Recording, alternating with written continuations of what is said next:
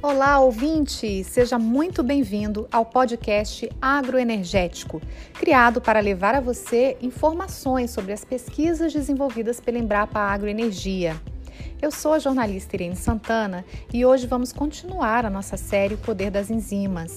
Neste segundo episódio, vamos falar sobre as aplicações comerciais das enzimas.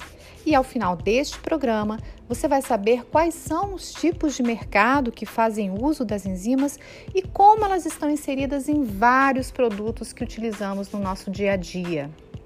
Neste segundo episódio, vamos falar sobre as enzimas e suas aplicações. E quem conversa conosco é a pesquisadora da Embrapa Agroenergia, Daciana Rodrigues. Seja muito bem-vinda, doutora Daciana. Muito obrigada, bom dia, Irene. Eu agradeço pelo convite para participar desse podcast e pela oportunidade de falar sobre enzima, esse insumo que é mundialmente importante, tanto por razões econômicas quanto ambientais. Para começar, vamos relembrar para os nossos ouvintes o que são enzimas e por que elas são importantes. Certo. As enzimas são catalisadores que são produzidos naturalmente em seres vivos. As pessoas, os animais, as plantas, os micro-organismos, como por exemplo os fungos e as bactérias, produzem enzimas. Como todo catalisador, as enzimas aceleram reações químicas várias reações químicas que ocorrem nos organismos vivos e são essenciais para a manutenção da vida só ocorreriam em milhões de anos na ausência milhões de anos, perdão, na ausência de enzimas. Mas graças à presença delas, essas reações podem acontecer em milésimos de segundos. Essa é sem dúvida a maior importância das enzimas para nós seres vivos. Além disso, Há muitos anos, as enzimas vêm sendo empregadas para catalisar reações fora dos organismos vivos e que também trazem benefícios para a humanidade. Por exemplo, na produção de medicamentos, alimentos como queijo, é, na produção de biocombustíveis como o etanol e o biodiesel.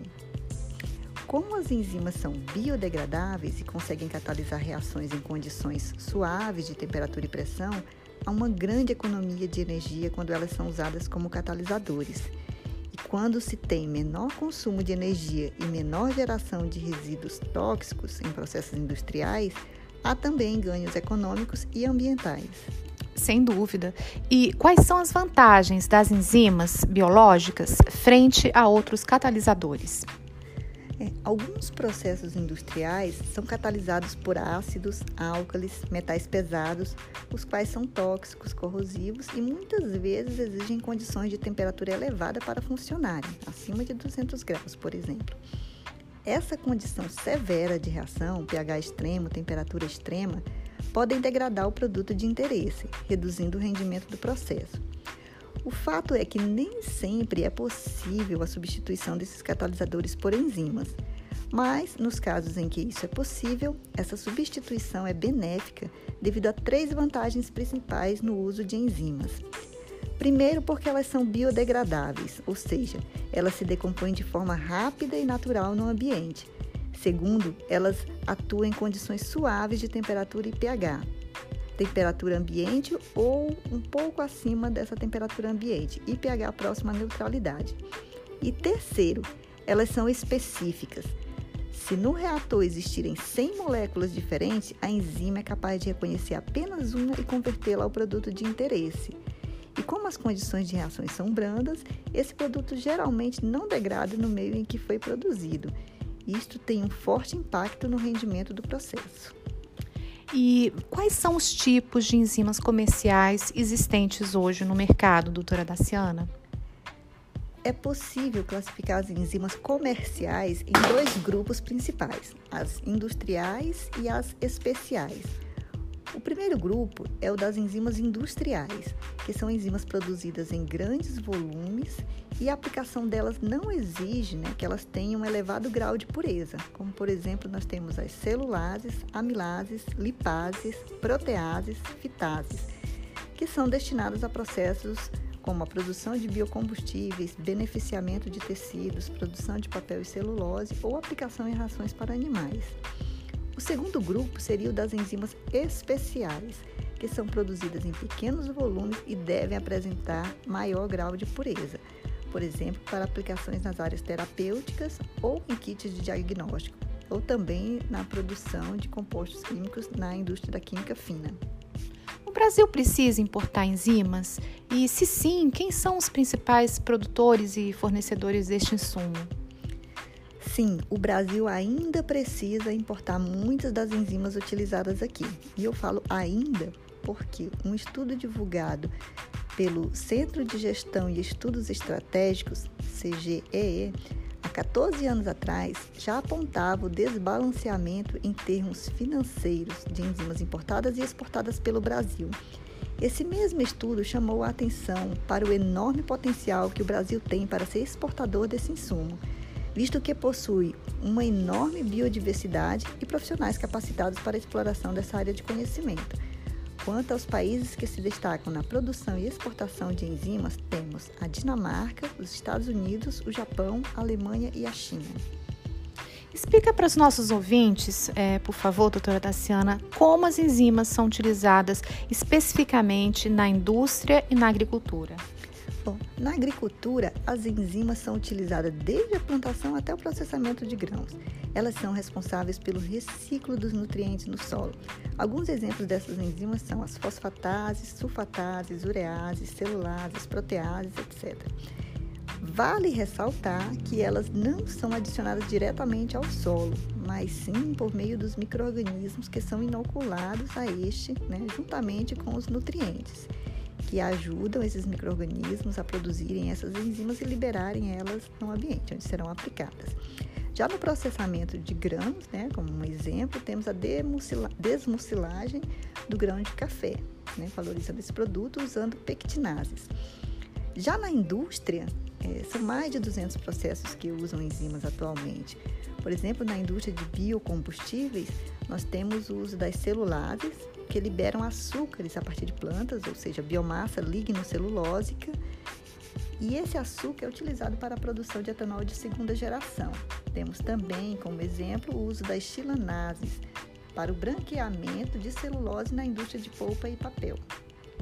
É, quais seriam os desafios para o desenvolvimento de processos enzimáticos competitivos hoje no nosso país?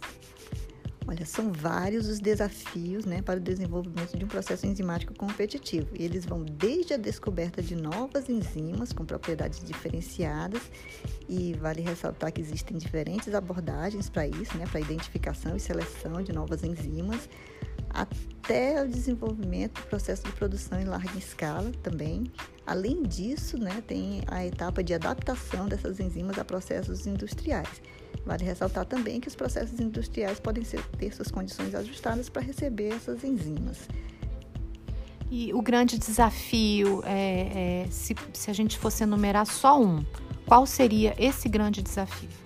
O grande desafio, na verdade, é conseguir articular o desenvolvimento dos vários subprocessos, né, como eu já citei, a prospecção, a produção, a estabilização, até a aplicação industrial, pois esses subprocessos se influenciam mutuamente.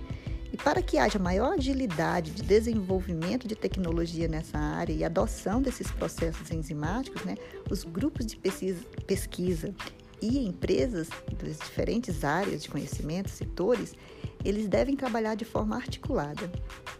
Doutora Daciana, fala um pouco agora para os nossos ouvintes é, da pesquisa com enzimas realizada na Embrapa Agroenergia. Resumidamente, quais são os nossos principais projetos hoje? É, nós temos investido esforços principalmente em pesquisas com uma classe de enzimas que responde por aproximadamente 75% das aplicações comerciais desse tipo de insumo, que são as hidrolases. Né? Entre as hidrolases, nós destacamos as celulases, amilases, proteases e lipases. Os projetos em andamento atualmente focam na descoberta de novas enzimas, aprimoramento de processos de produção, estabilização e aplicação dessas enzimas nas áreas de biocombustíveis, na indústria de papel e celulose e indústria têxtil. Além disso, é, também é, estamos pesquisando, aprimorando né, processos para valorização de lignina utilizando enzimas e também para aproveitamento de resíduos. Muito bom. Se você, caro ouvinte, ficou com alguma dúvida sobre esse tema, enzimas e suas aplicações, pode enviar um e-mail para a pesquisadora Daciana Rodrigues em daciana.rodrigues@embrapa.br. Vou repetir: daciana.rodrigues@embrapa.br. Daciana com SC, viu?